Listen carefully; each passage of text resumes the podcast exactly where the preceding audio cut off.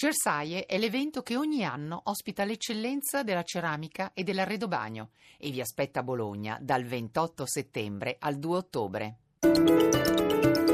Radio 1 News Economy.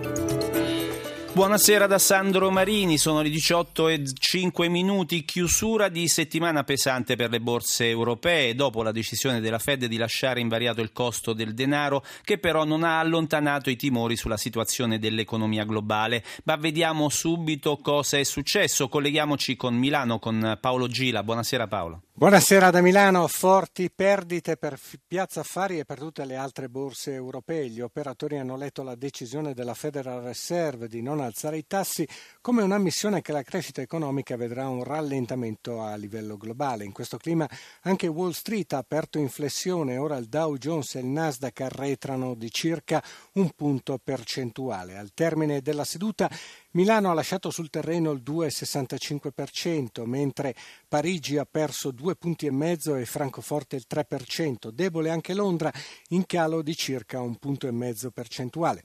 A Piazza Affari le vendite si sono concentrate sui titoli bancari, ma male sono andate anche le società del lusso e quelle legate alle esportazioni.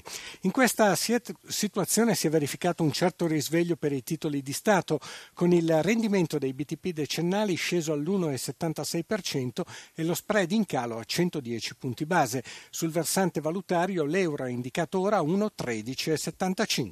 Grazie a Paolo Gila. La Confesercenti ha presentato il suo rapporto sull'economia italiana e sulle prospettive del paese e dal meeting di Perugia in programma oggi e domani l'associazione tende la mano al governo e chiede collaborazione per sostenere le piccole imprese. L'inviato è Anna Trebbi. Il lavoro fatto dal governo Renzi a sostegno delle imprese, dell'occupazione e della ripresa dei consumi è stato egregio. I provvedimenti hanno però aiutato in modo inversamente proporzionale le grandi e meno le piccole imprese. Governo promosso ma non a pieni voti, secondo Massimo Vivoli, presidente Confesercenti, che aggiunge finalmente abbiamo agganciato la ripresa ma le stime dell'associazione sono prudenti. Quest'anno il prodotto interno lordo italiano crescerà dello 0,8%, poco poco meno di quanto annunciato. Un dato certamente positivo, anche se è bene specificare che si tratta ancora di una ripresa tecnica. Secondo il rapporto presentato al quindicesimo meeting di Confesercenti, in lieve calo anche la disoccupazione nei prossimi anni, ma aggiunge Vivoli. La mancata estensione delle deduzioni IRAP alle imprese stagionali è stata un'occasione mancata. La riforma Fornero ha tolto ai giovani quasi un milione di posti di lavoro. Serve una revisione, dice Vivoli, che tende la mano. Noi ribadiamo la nostra disponibilità a dare un contributo, inserendo all'interno dei contratti di settore misure per la staffetta generazionale. Il sottosegretario all'economia per Paolo Baretta risponde. Questi argomenti meritano un lavoro comune. Avviamo un confronto di merito, ci sono anche sedi nelle quali si mette insieme le vostre proposte, le nostre difficoltà, le nostre positive intenzioni, perché quello che ha bisogno il Paese è esattamente di questo. Perugia, collaborazione tecnica Massimo Vasciaveo.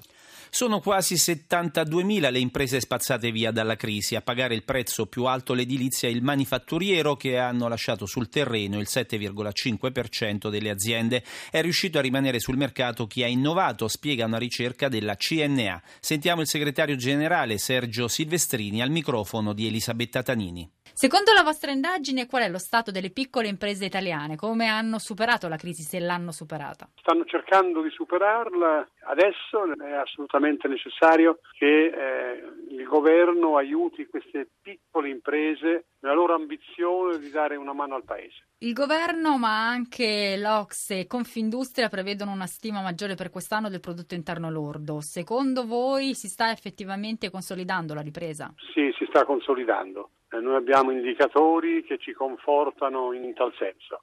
È vero, bisogna eh, stimolare ulteriormente i consumi interni e la domanda interna. Quali sono le imprese che hanno retto e come hanno retto alla crisi? Ce l'hanno fatta soprattutto le imprese che hanno innovato, sono andati sui mercati internazionali, hanno cambiato modello di business e prodotti. Del sistema produttivo italiano si è sempre detto piccolo e bello. Non è però a questo punto un limite, visto che sempre più frequentemente le multinazionali vengono a fare shopping da noi. In realtà è un non problema. La nostra struttura produttiva è una struttura produttiva fatta in questo modo. Ciò che conta in sostanza è che il nostro prodotto Made in Italy è ancora un prodotto vincente nel mondo.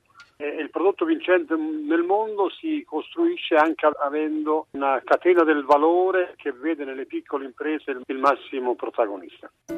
Le 18 e 10 ci fermiamo qui. News Economy, un programma a cura di Roberto Pippan, torna domani mattina in versione settimanale dopo il giornale radio delle 10.30, sempre su Radio 1. In regia Renzo Zaninotto, da Sandro Marini, grazie per l'ascolto ed ora la linea bianco e nero con Giancarlo Loquenzi. Radio 1 News Economy.